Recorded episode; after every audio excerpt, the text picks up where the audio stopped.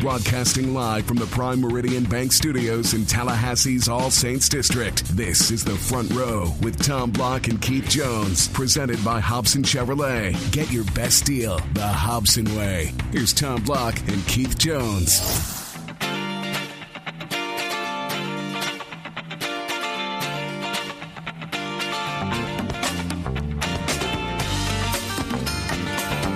Welcome to the Front Row National Signing Day twenty sixteen edition. Some Did we have a twenty fifteen? Consider it. Uh, no, this is actually, uh, once we're finished with it, this will be the only National Signing Day edition of the Front Row, at least. Uh, Just want to make sure that, I didn't miss anything. That we've ever done. No, I don't recall doing one in twenty fifteen. But uh, good to see you, K J. Happy to be here. Both uh, together in the studio again uh, simultaneously after that, that absence. That, that would left be me the so same sad. As again simultaneously. You got it. How many times are you going to tell me to shut up today? That's what I'm curious about. It was about. Three last time. Over and under's four. Okay. Well, you got to you got to do a half number here. So three and a half or four and a half. See, I just tell you again, I don't gamble. All right. So here's the deal, folks. It is National Signing Day. We will speak about the importance of this, and we do subscribe to the theory that it is important. It's I've of been, relevance. I've I've been around uh, this in, in many capacities for uh, many, many years now. Uh, I won't expound upon all that. But what's happening today, folks... There was folks, a one nine hundred number involved, but there that's was, another story. But Tom Lang and I discussed that in your absence a couple weeks ago, so people have to dig up the archives to get the rest of that story. But because of uh, Jimbo Fisher's National Signing Day party, which is uh, taking place uh, literally as you're listening to this uh, on Wednesday evening... And someone we know is involved in that. Yes, uh, I, I'm involved in that, and I'm, I'm privileged enough to emcee that uh, and honored again to do that. So the point being, we're taping this early on National Signing Day, which means that we cannot uh, fill in the blanks on specifically who committed and who did what and all that. But uh, through modern technology and the brilliance of Tom Lang, we are going to bring you some comments from Jimbo here about his class, which, uh, all kidding aside, regardless of how it uh, finishes up, is going to be another very, very good class, which continues a pattern of excellence in recruiting for Jimbo and his staff. Uh, again, as we sit here and record, I can't tell you if it's one, two, three, four, or eight. But there's going to be some good players in this class. Two things about that. Number one, uh, as is the case most of the time, and people give service, lip service to it, but Jimbo is very committed to it, you recruit to need. You know, you, you project out three and four years and what who's going to be here and who's going to do what, and, and you got to go get, when the time comes, three offensive linemen and five linebackers or four defensive backs and two receivers, whatever it is. The other part, and Coach, Coach Bowden's preached this all the time, and Jimbo has echoed it as well, you know, there's just some kids you got to go after, even if you got too many of a particular position, or if you don't know quite where that person's going to fit position-wise. And there's nobody, nobody in the country that's better than looking at uh, fifteen and sixteen and seventeen-year-olds in camp when they're in Tallahassee for the summer camps and projecting where they're going to be when they're twenty, twenty-one, twenty-two years old, both in terms of what they're going to look like and what position they would be best served in. And I, there's just nobody better than Jimbo. So when he tells you he's going to go out and get, you know, some kids that he doesn't quite know where they fit yet, he probably knows a real good idea where they're going to fit, and they're probably really, really good players. All right, we'll hear from Jimbo. He, he meets the media mid to late afternoon every signing day. We'll get to those comments momentarily. I do need to point out that this portion of the program is brought your way by Madison Social. Tip of the cap to uh, the folks at Madison Social as always. Uh, we... often uh, discuss their brunch. I was uh, not in town last weekend, but they decided that free bacon, as we uh, transition to basketball, would be a good idea.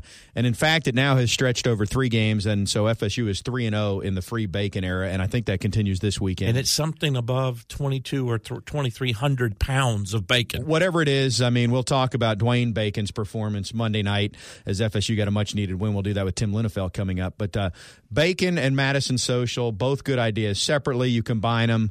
You throw in Florida State uh, at Wake Forest this Saturday, all in one, and uh, you've got everything you need. That, well said. That said, now let's go and uh, we'll we'll listen in. And this was uh, earlier today. Again, uh, if you're just tuning in, Keith and I, because of other obligations at uh, Jimbo's National Signing Day party that's uh, taking place as you're listening to this right now, uh, we recorded this early on signing day. But this was Jimbo mid-afternoon, late afternoon on, on Wednesday signing day as uh, he met the media to discuss the, the twenty sixteen Tribe class. First off, I would... Uh... I'd like to welcome all of our new recruits to, to part of our, being part of our family here at Florida State. We see ourselves as a family, and uh, Uh, we uh, think we added to our family today quite well in a lot of regards, not just as far as football players, but as far as high character quality young men who are interested in getting a great education and uh, also can play a little ball. But, uh, you know, very happy with the group we got. Uh, very proud of our coaches. I think our coaches did an outstanding job building these relationships. A lot of these relationships were two, three, and four-year relationships. Spent a lot of time, a lot of hard-fought battles. Uh, very unique uh, group, and, and if you go back and look at this class, there's twenty-five signees, thirteen kids from the state of Florida, but we signed kids from ten different states. So, I mean, I think the brand of Florida State being able to be out there and people being very interested in being part of our culture and what we do here and our winning traditions and our championship traditions, I think speaks for itself. But also, great job by coaches when you sign guys outside of your normal home base areas to build the, and, the, and the high quality of players in which we were able to do that. That's a, that's a very hard thing to do consistently. And uh, I think our coaches did a tremendous job in what they did, and also the support staff and the people here once they came on the visits. Uh, I think everyone here, and we got a lot of great feedback from the high-quality people that everyone had to deal with here. Had nothing to do with coaches or myself, that were just the support staff in every way, shape, and form. And, and like I say, everybody who uh, has a part in Florida State has a part in this program that affects our program. And uh, that guys did a great job in that regard. And most importantly, our players. Our players did a tremendous job of hosting kids and showing them. Our, everyone come back today, they felt very comfortable around our players, even the star players. They were nervous and said, you know, I didn't know how to be around guys such as Dalvin Cook and DeMarcus Walker and guys that have such a big name. And you worry, and they said, Coach, they were just normal, good old guys just like us.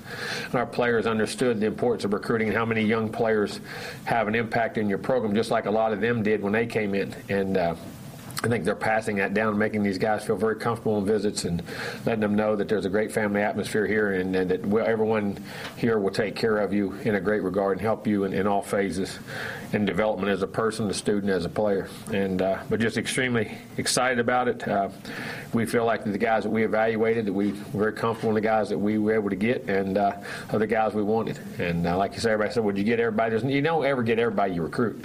But I don't worry about those. I worry about the ones we've gotten, and we've gotten a great group of guys and a great group of players. So very excited about the future, and hopefully in time we'll see how, how things turn out. We got to keep developing players, and our coaches do a great job of that, as uh, some of our highest draft picks and things that have went on have came from some of our even lower-ranked guys. So not only our, but our high-ranked guys are panning out also. So uh, I think it's a great job, our, our testament to our staff and how they're developing these guys once they get here and in all phases. So very proud of this group. Well, I'm sure you enjoyed some of the stress-free signing days when every usually doesn't have too many guys left on the board, but it, does it also add an intriguing element when you do have four or five guys where you feel confident about, but you're not going to know until signing day? Yeah, I mean, well, depending on which side that you have. If you feel like you're going to get them or you're not going to get them. I mean, it goes that way. For fans, I think it's fun, but, you know, recruiting's changed so much. And I think each year you may close them all next year, or they may all come. I mean, it just goes back and forth, but um, – It does. We had a good feeling on. I, I had a good feeling on most of the guys I, I felt today went about like I thought it would go. And when you do know that and it works out that way, that's a great deal. Jimbo Fisher uh, about his class, and obviously seven early enrollees, uh, one of them being a quarterback. And uh, just a couple thoughts about this, and then we, we will get Tim Linnenfelt next segment. Uh, we, we've also got a, a former star player at Florida State that went through the signing process uh, pre, pre-social media days, but I think it's going to be interesting perspective, and, and he'll join us in a little bit. But you and I uh, joke about this, and, and the, the many years that I covered this, Keith, I, I do f- – it feels like, and I don't have any science to back it up, it feels like there's an inverse relationship involving drama and prospects and signing day, meaning the more drama there is about where I'm going to sign or how many hats I have or how big my press conference there is, the less actual results there are on the field throughout my playing career for said recruit. And and, and tangents to that, how many times I commit, decommit, recommit, and And and and secondly, in today's social media, how many times I tweeted about it.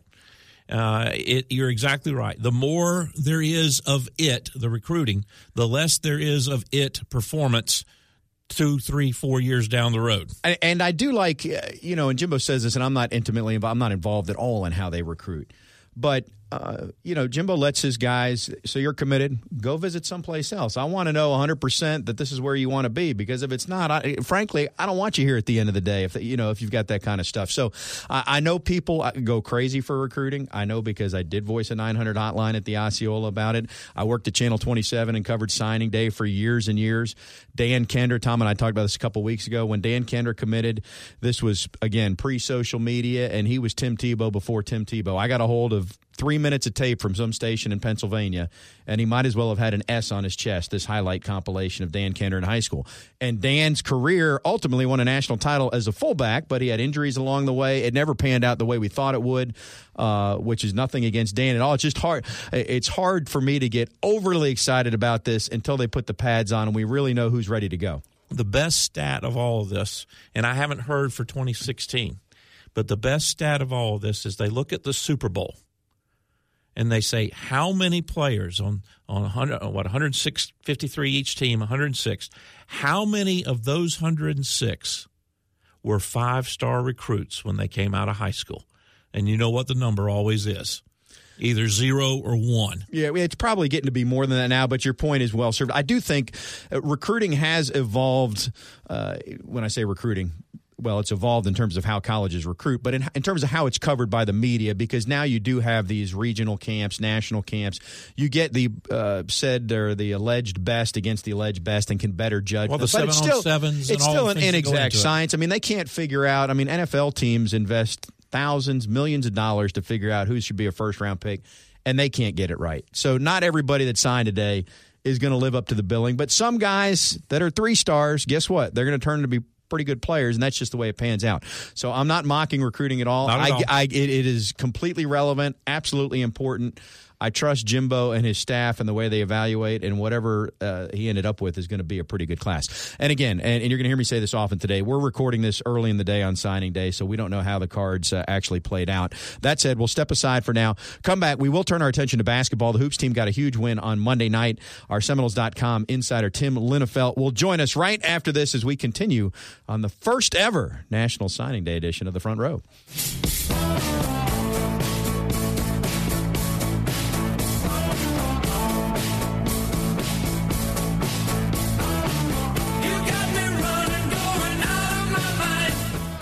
Listening to The Front Row with Tom Block and Keith Jones, only on ninety-seven point nine E S P N Radio. Here's Tom and Keith.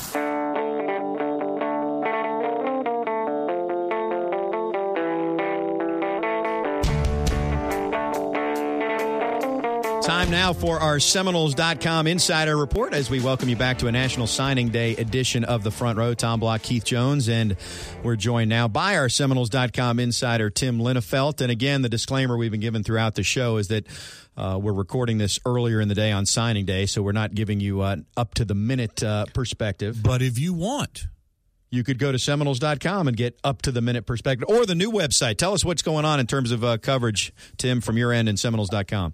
Oh, my goodness. It's just uh, it's all kinds of stuff. It's like a, a cornucopia of, of signing day, if you will. Uh, it's, the, the website to visit is F S U tribe sixteen dot com. F S U tribe sixteen dot com. It's got all the photos, highlights, bios, anything you can possibly think of for the incoming class of two thousand sixteen.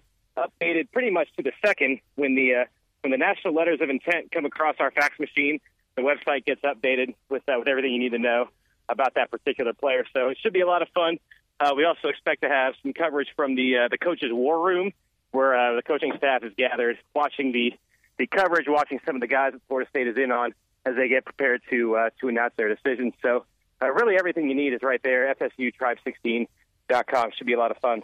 Here's what I want to know. Are there any pictures from your birthday celebration that will be available on this website? The big four oh. No, that's a, that's a different website. four oh. Happy fortieth, by the way, Tim. Congratulations. Yeah, yeah. Thanks, fellas.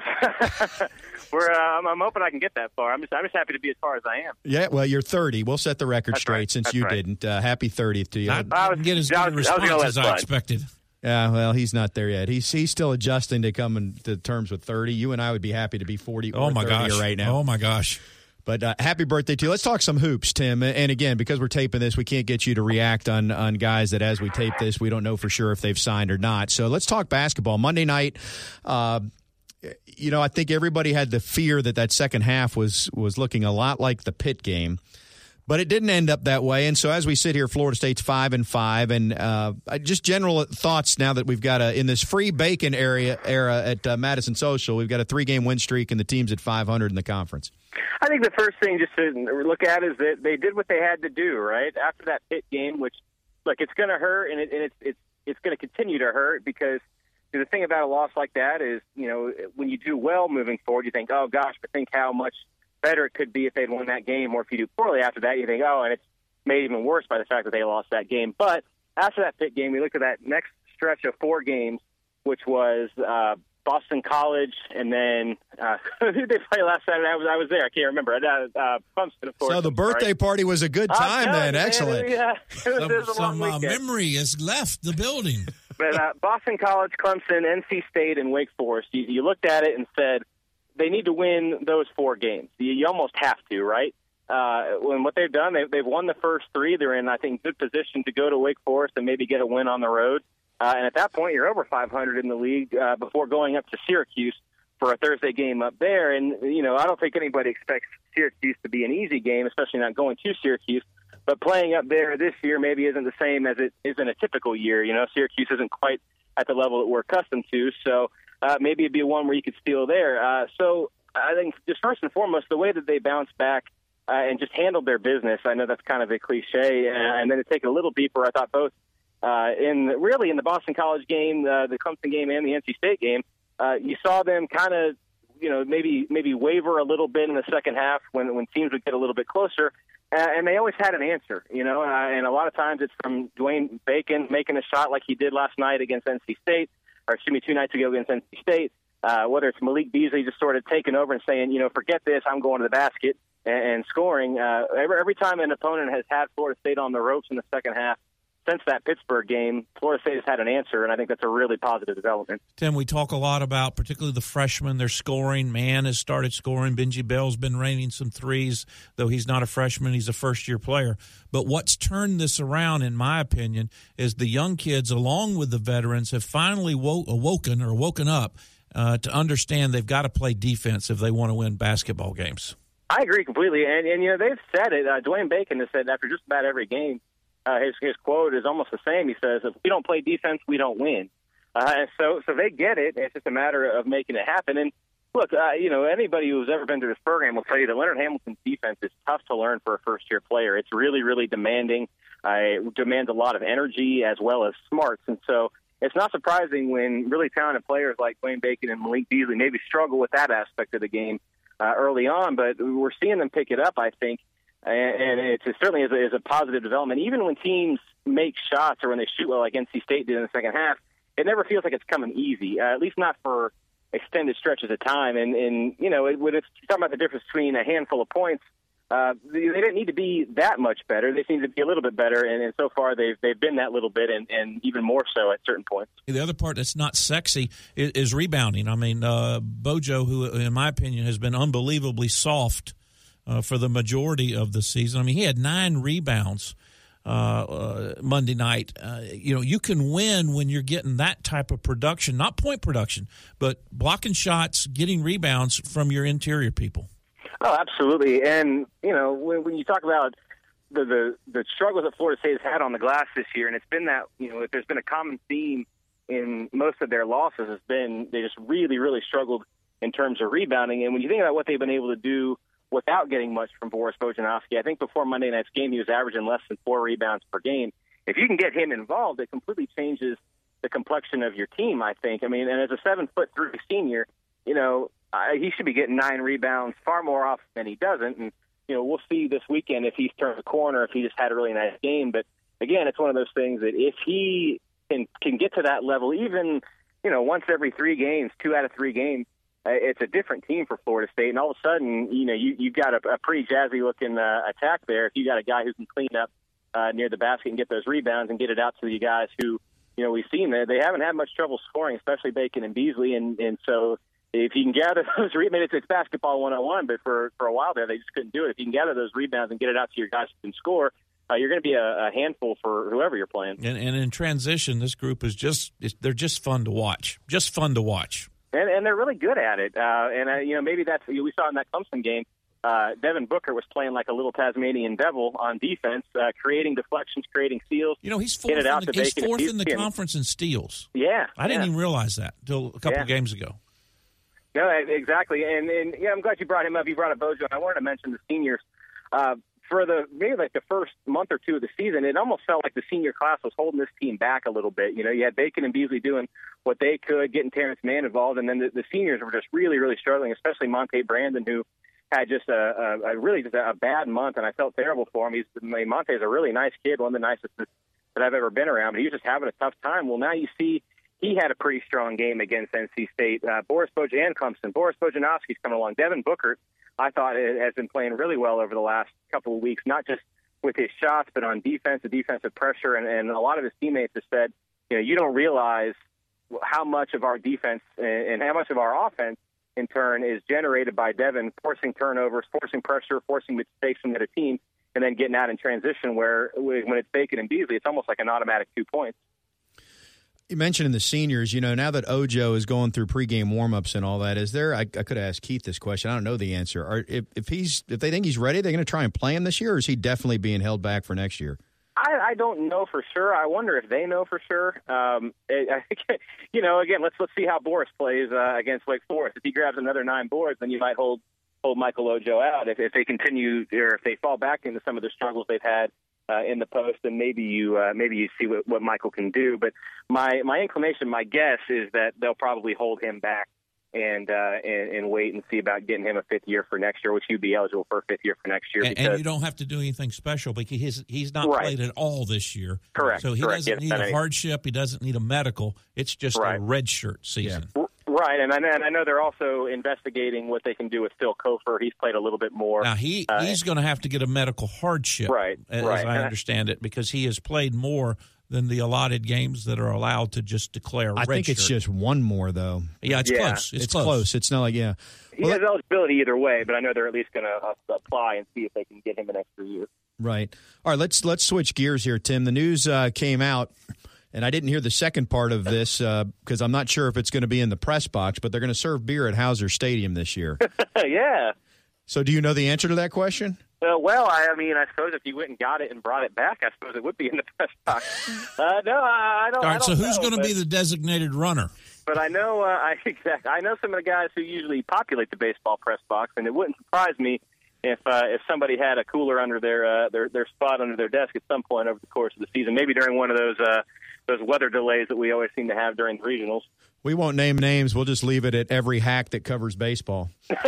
Certainly the ones that cover it on a regular basis. Yeah, no, but uh, so did, I'm assuming you've been out to baseball at this point, and I will mm-hmm. have time to get into deeper discussions. But what's your initial thoughts? Uh, you know, sort of the preseason rankings come out, and they've rolled the balls and bats out there and are practicing for real.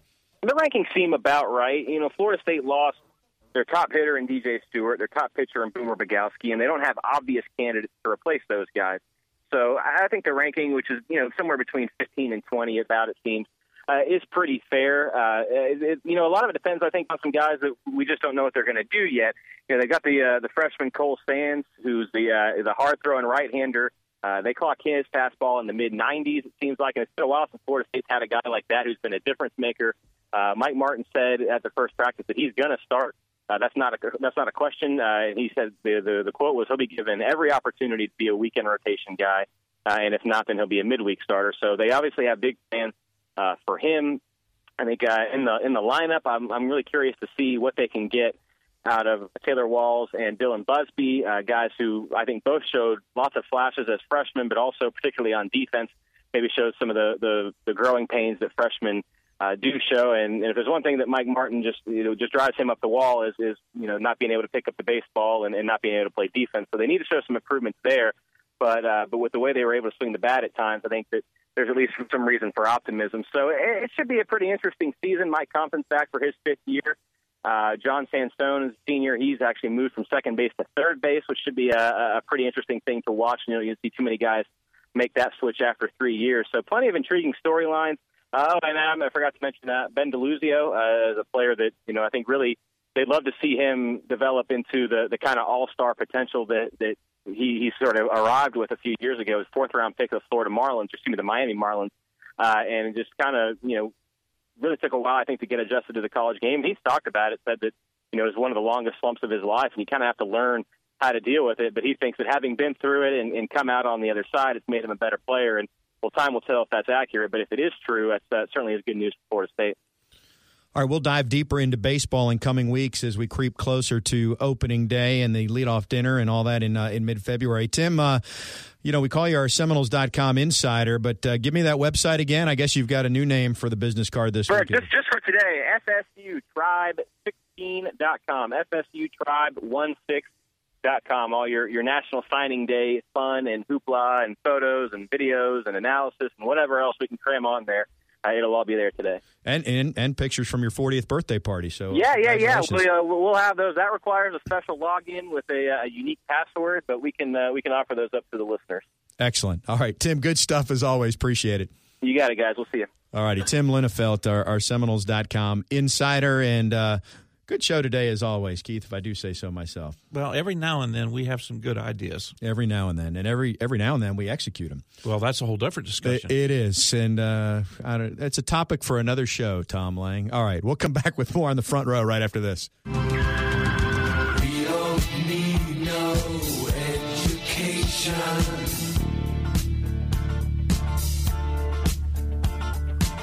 We don't need no thought control.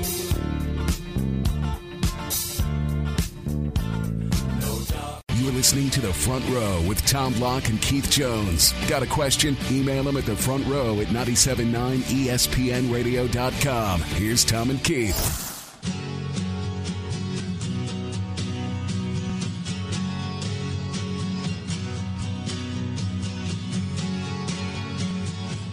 All right, we are back on The Front Row. Thanks so much for joining us here on National Signing. I do want to give a shout-out to the uh, folks at the Flying Bear uh, up on Thomasville Road. Uh, we talk about this often. Uh, good buddy Brian up there. If you're if you're out that way, it's a good family-owned and operated restaurant. Uh, I always mention the Block family is uh, there pretty routinely, and that is true, although my wife and kids probably more than I am, just uh, from simple aspect that I'm downtown a lot during the hours, uh, working hours. But trek your way uptown. There you go, uptown Tallahassee, uh, Flying Bear, Great American Grill. We've got uh, we're we're pleased now uh, here on The Front Row. I mean, this is, I'm I'm looking forward to this a lot for the next few minutes. Uh, a former Seminole star is going to join us, and and as I mentioned at the top of the broadcast, Keith and I uh, are pre-recorded this edition of of The Front Row on National Signing Day. Uh, because of obligations we had at, uh, at Jimbo's National Signing Day party that's that's taking place as you listen right now. But so we wanted to, to kind of give things a different perspective than just covering who signed today. And so one of the all-time Seminole greats joins us now, Leon Washington. Leon, how are you doing? I'm doing pretty good. Thanks for having me, guys. Go Noles. There you go. You bet. And uh, it, it's, uh, it is a privilege. And, uh, Leon, it makes me feel old because when I look up the years you played at F S U and see that it was oh two to oh five, I think, where has the time gone? Because we're in twenty sixteen. Do you look at it the same way at this point? Yeah, I definitely do, man. Uh, I remember going through the recruiting process um, back in two thousand two and two thousand one and looking at the guys getting recruited right now and how everybody's on social media. It seems like everybody's a five-star recruit. So time has definitely flew by. Yeah, and you and you were pre-social media, and that certainly has changed it. But, uh, you know, think back to what you were Mister Football in the state of Florida when you were coming out from uh, from Jacksonville.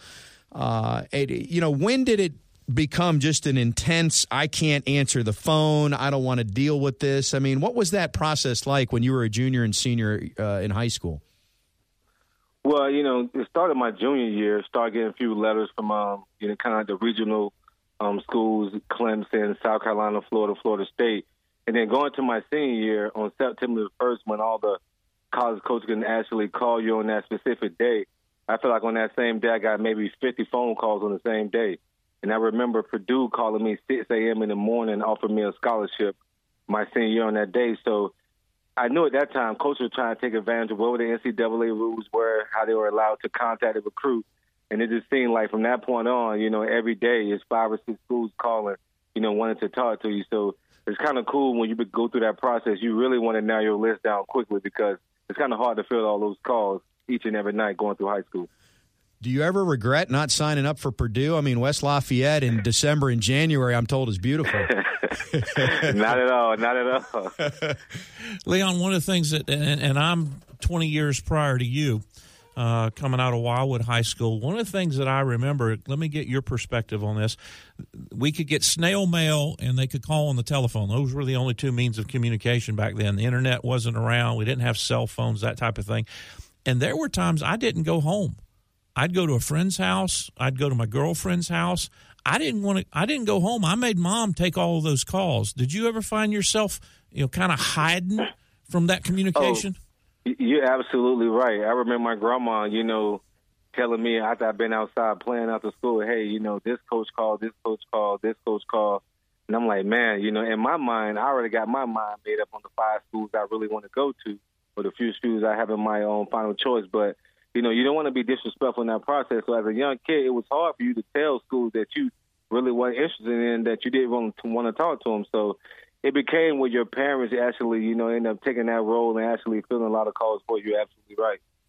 What advice would you give to some of these highly touted prospects that have been going through the recruiting process and regardless of who they sign with, but in particular, you know, they sign with F S U, they're coming in, they have a chance to play at a program like Florida State? Well, the first thing is whoever you sign with, whoever you commit to, you know, stay committed with that. You know, stay with your commitment. It, it really doesn't matter where you're going to go at. The National Football League is going to find you if you have an opportunity to be a player in the National Football League. So stay with your commitment. Enjoy the process. You know, enjoy visiting different cities you've never been to. I know when I first went on my first recruiting visit to Oklahoma, that was the first time I got on an airplane.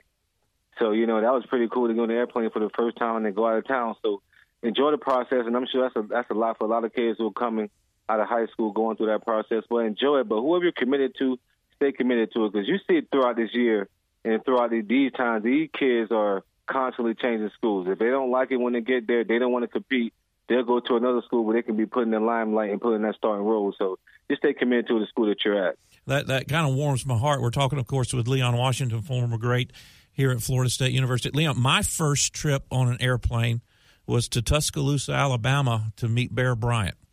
Wow. And wow, how I, cool is that? I ended up not signing with Alabama. They wanted me to play quarterback. I wanted to be a defensive back. Coach Bowden wanted me to be a defensive back, and, and we came to an agreement there. How about this? Now that you're a little older and you reflect back, you see these kids on National Signing Day, and they're so full of themselves, and they think they're going to come in and start from day one, and they're so ignorant and or naive or anything in between. Think back to where you were at eighteen years of age, and then when you got through with your Florida State career, you you, you made your way to the N F L. How much growing up did the, did the Leon Washington and the Keith Jones of the world have to do between eighteen and twenty-two? Well, I think the biggest thing, when you get into a, a big-time university like an Alabama, like a Florida State, um, Clemson, what has become, you got to realize once you get on there, you're no longer the big man on campus. I remember when I signed with Florida State coming in that year, Lorenzo Booker came in, who's one of the number one player in the nation, and also Thomas Clayton, that running back, came in. We all came in the same year.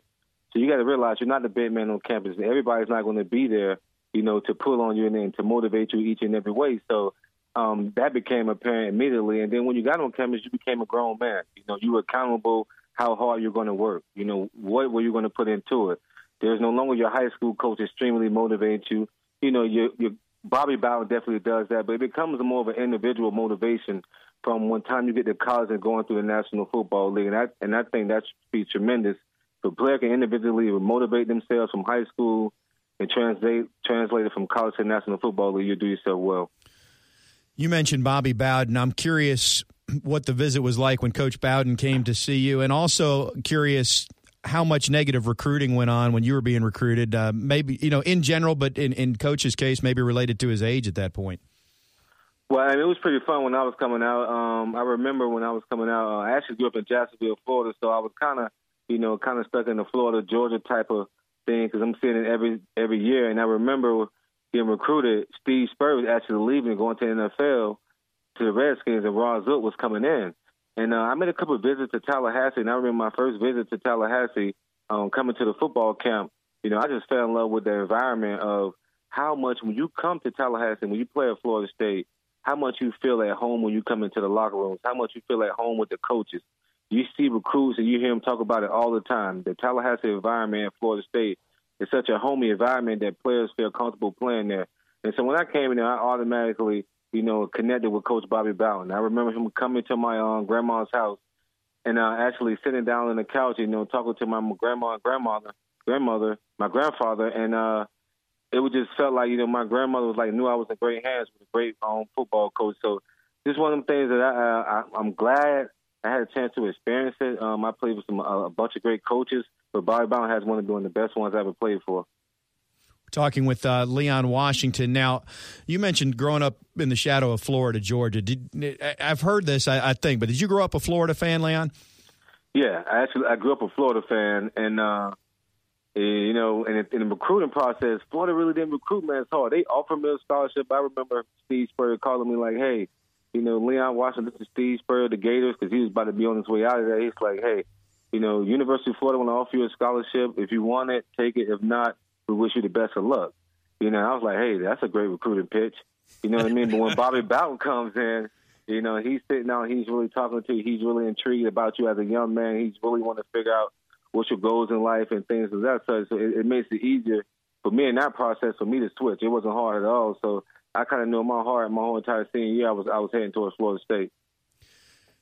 Well, now, just to make uh, everyone well aware, if they weren't already, that uh, you're, you're full garnet and gold. Share the name. Oh, share the names of your kids, and explain. Oh, yeah. and expl- Well, first of well, all, if you hadn't figured out, I mean, you rearrange the letters of Leon, you get Noel, right? So, yeah. so let's take it from there. Well, yeah, okay. So I have my ten-year-old is Leon. He's a Leon Junior And then my six-year-old is Noel. Uh, that's the way I pronounce it. Is N O E L, which is Leon backwards. And then my four-year-old, who's Nolan, is N O L E N. Nolan. So they're huge Seminole fans. Uh, half of my family is Gator fans. They're Seminole fans. We had a big Thanksgiving dinner up in the mountains Thanksgiving weekend, and Nolan and Noel are doing the war chant in front of my family members' face. So it was awesome. So um, they're they're full, no-blooded, and trust me, if you cut me, I'm no-blooded all the way. Well, Leon, we're finding more and more things that you and I have in common. My oldest daughter is named Amber, as uh-huh. in waves of grain, which are gold.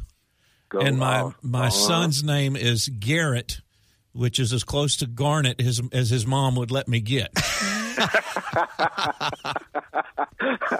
There you go, man. There you go. I mean, that's how much I love Florida State. It's right there. It's all in my kids' name.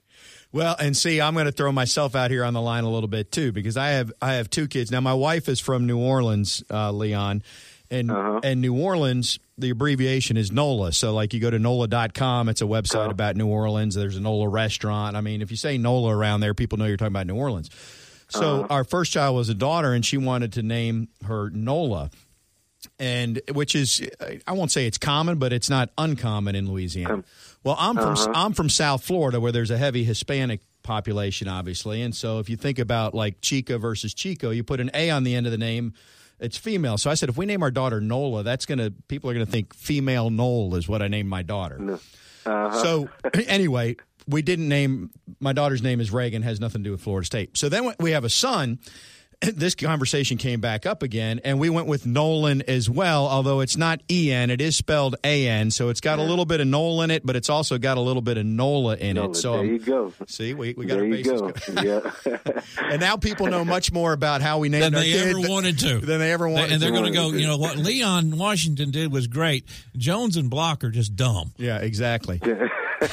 hey, hey, Leon, I, really good perspective on the on the recruiting and the signing day. So thank you for sharing that. I, I'd be remiss no if we didn't if we didn't get your opinion on on what Dalvin Cook is doing or did to the record book this past year. And I, and I regret to inform you that wherever you are, he's he's going to be moving past you by the time he gets a few more carries. But just your general impressions on watching him play this past year.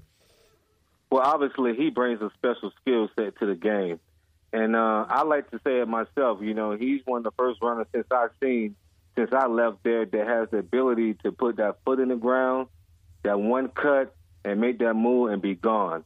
I mean, that's a special trait. That's something that you can't really teach. So from that aspect, he he has a tremendous ability to do that. He was a five-star recruit coming out of South Florida. Um, I know that we got him to uh, switch his mind up, leaving from Florida Gators to come to Florida State. So And then you hear about his tremendous work ethic that he has and the tremendous teammate that he is. So there's no there's no doubt in my mind, you know, Ward, Dunn, him are probably one of the best two, you know, pure running backs that come out of Florida State. So um, when his game is going to translate to the national level, you can see it. I mean, he's going to have the ability, what the N F L is going to, when the players could take advantage of space, he's going to have that ability to take advantage of space and be gone. Um, he has tremendous limbs, long arms, has a tremendous stiff arm. Um, he runs well in the inside-outside zone running scheme, can catch the ball at the backfield. He's a great leader. So to see Jacquez, Fitzpatrick, and some of the other guys come in after him, um, it's going to be nice. We're having a nice, stable group, um, group of running backs leaving Florida State last recent years. Yeah, it's going to be fun to watch the rest of that career uh, unfold. Leon, uh, I'll let our listeners in on some trivia as we let you go. I, I think you're the only Seminole that scored a touchdown five ways, and maybe I'm selling you short, but you have, you've had a punt return, or during your career, punt return, kick return, rushing touchdown, uh, receiving touchdown, and you recovered a blocked punt, if memory serves. Is that is that the yeah. gamut, or did I miss one? You got you hit it around the head. The only player in Florida State history scored five different ways. Uh, and I think that's, that's just tremendous, the type of player I came in out of Andrew Jackson High School. Um, in Jacksonville, Florida, I played every position. I was actually the number one cornerback coming out, according to rivals. So I was able to play, you know, different positions on the field, and it served me well in the National Football League. Be able to return punts, return kicks, you know, run out of the backfield, block, catch. So the more you can do, the better it is. So I just always enjoy playing football. But it's one of those things that, you know, I could tell Nolan he has to try to beat when he gets to Florida State. All right. Hey, Leon Washington, thank you again. Uh, I know Noel Nation is big fans. I, I have been for a while. I'm starting to really have a, a, a fondness. We, we're we're turning out a lot of uh, running backs that are just really first-class kids. I mean, Devontae Freeman, Dalvin Cook, Leon Warwick. I mean, I saw that photo you guys at the Peach Bowl. It's a, it, it's a good list there, but thanks for joining us, Leon. Man, Tom and Keith, thanks for having me. Appreciate it, man. Go Noles, guys. Take care, brother. All righty. So we just had to dispel, in case anybody got concerned that there was any orange and blue left in there, we just wiped the we wiped the slate clean there. We know that's garnet and gold. Really good stuff and good perspective for National Signing Day. All right, we'll step aside, come back. There's still more to come here on The Front Row.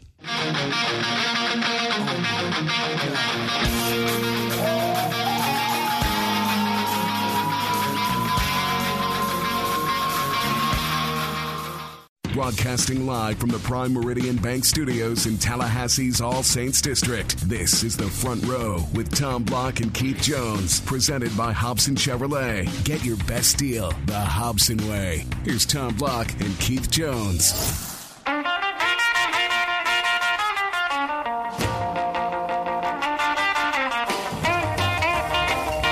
We are back on The Front Row. We are uh, covering the full gamut today. It's National Signing Day, and uh, again, we recorded this show earlier in the day uh, due to some obligations we had involving Jimbo Fisher's National Signing Day party, which is uh, going on as you listen right now.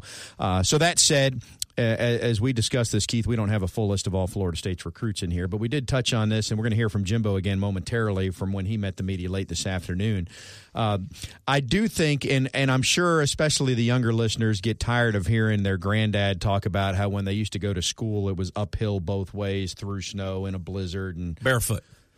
But I do think you need to relay your National Signing Day experience from when you graduated high school in, and I'll help you do this, what year?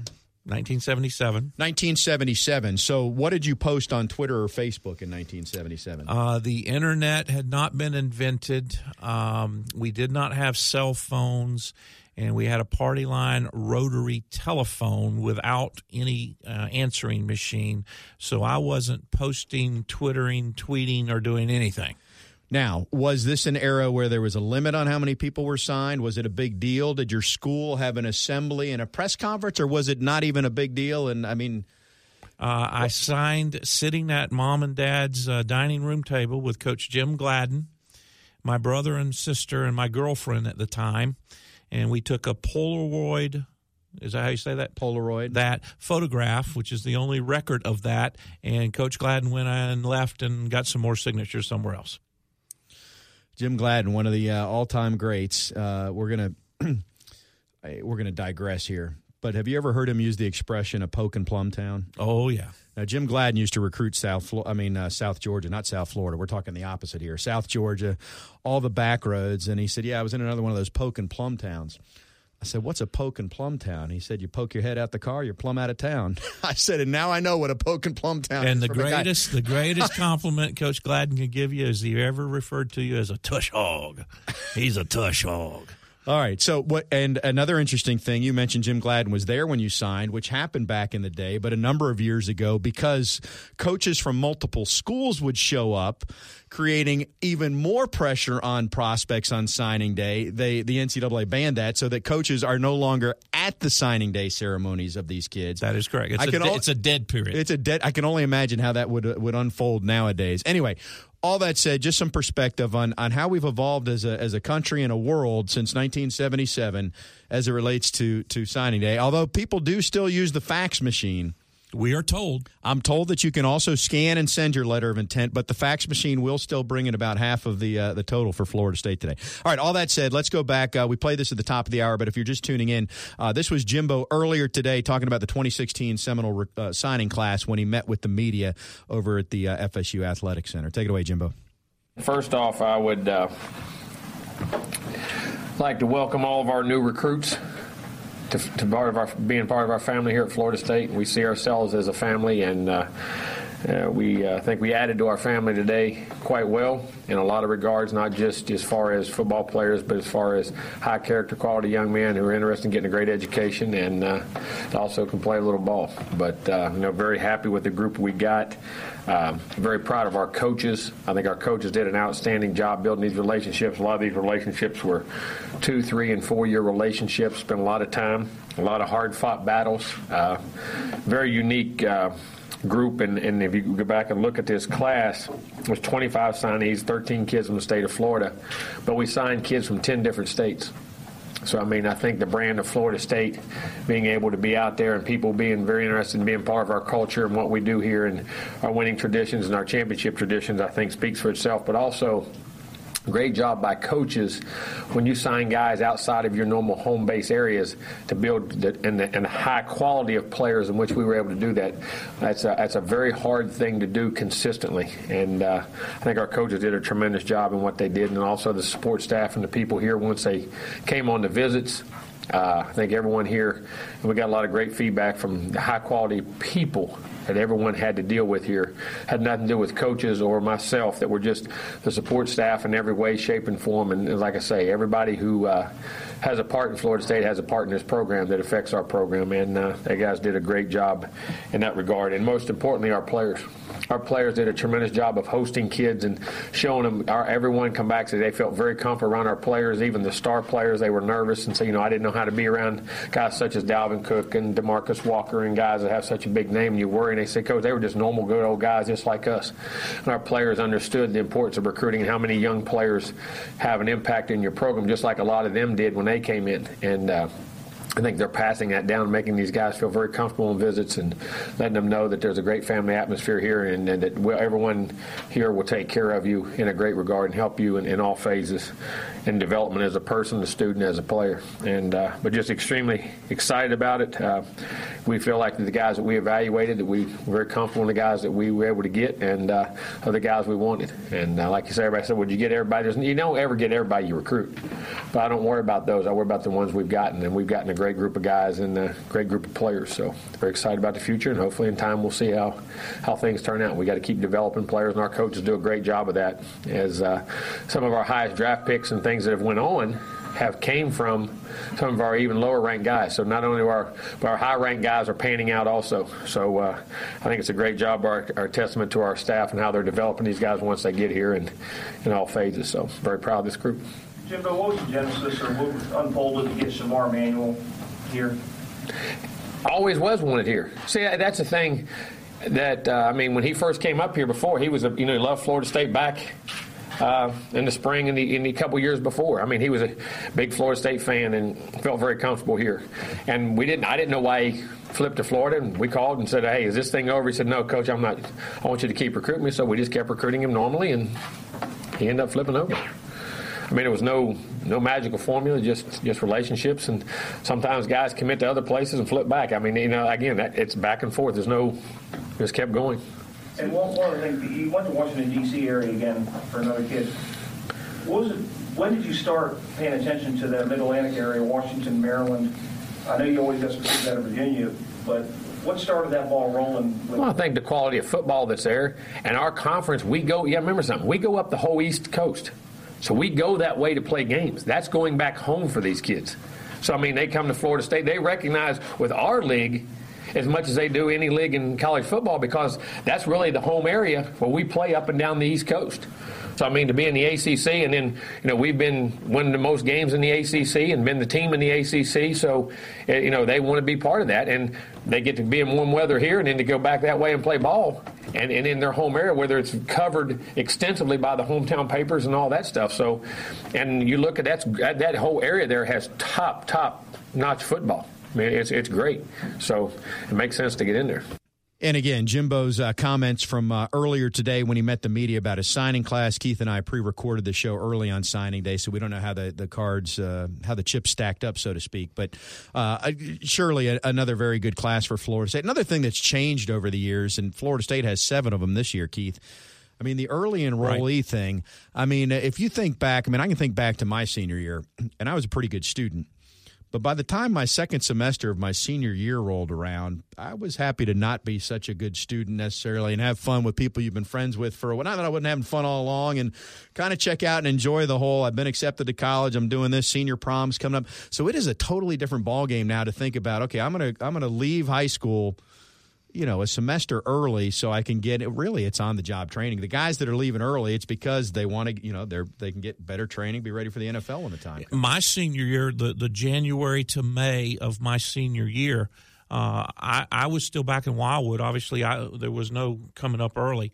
Uh, I was taking three classes because that's all I needed in order to, to finish the number of credits required for my diploma. Uh, and I was playing baseball. You know, that's the other part of these kids that come in early. Yeah, if they're multi-sport athletes, they're missing out on those. They're sports. Missing out on basketball and or baseball and or track, whatever it might be, or all uh, of their senior year. It, it's really a commitment on their part to get that jump start. But you're right. That's a that's kind of a recent phenomenon.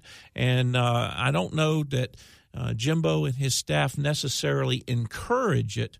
I don't know that it's a focus for them, but certainly they do not discourage it, and Florida State welcomes them in if they can uh, get everything uh, in order to make that happen. I would bet that uh, if they think it's a student-athlete who can handle it, they probably do, probably so. Probably, probably so. do encourage it. You get them uh, onto the training table, onto the weight program sooner. You get them uh, acclimated to school. They get some credits out of the way. I think there's a lot of benefit there, but there is a trade-off because you give up the last part of your senior no year. No question. All right, some final thoughts, uh, parting thoughts, uh, I guess will be the case when we uh, continue here on the National Signing Day edition of The Front Row right after this. Way from home, 'cause you didn't want to be alone. You stole my heart. I couldn't leave.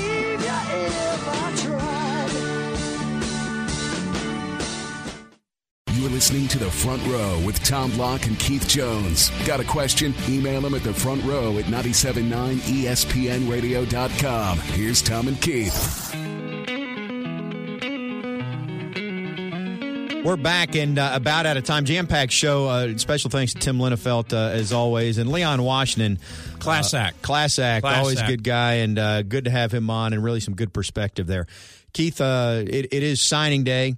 You mentioned uh, earlier the number of five-star prospects in the Super Bowl. I don't know what that is. We'll probably know it before the weekend's over. But uh, who you taking? Who you pulling for here? Uh, I, I'm pulling for Peyton Manning and the Broncos. I'm, I'm fairly confident that it will be Cam Newton and the Panthers. I, I tend to agree. I, if the, and if the Panthers win, the good news there would be Graham Gano gets a Super Correct. Bowl ring, so that's not a bad thing. I feel like uh, here is the topic for another show. Peyton Manning, for all his greatness, it's almost like he's looked at as if he somehow accidentally got one Super Bowl ring. And and how did it happen? And how did it and happen? It was in the rain. So it feels like if he got one more, it would uh, you know, maybe add a little bit, uh, legitimize. But he's been a tremendous guy to watch. It, very much so, very much so. And uh, But anyway, that said, I, I'm like you. I think the Panthers will win. I'll leave you with this last thought. How would you like to have a profession where your entire career is based upon the decisions made by seventeen- and eighteen-year-olds? Welcome to today. If my profession paid what coaches make these days, I probably would roll the dice and live with it. However, for the rest of the history of college football until about ten, fifteen years ago? No, you can have it, seventeen- and eighteen-year-olds. Anyway, we'll see it four years from now. We'll go back and judge this class, right? No, nobody does that. We, we're on to the well, next Well, we'll class. Be the first. All right. We're done. He's Keith. I'm Tom. This is The Front Row. Good night.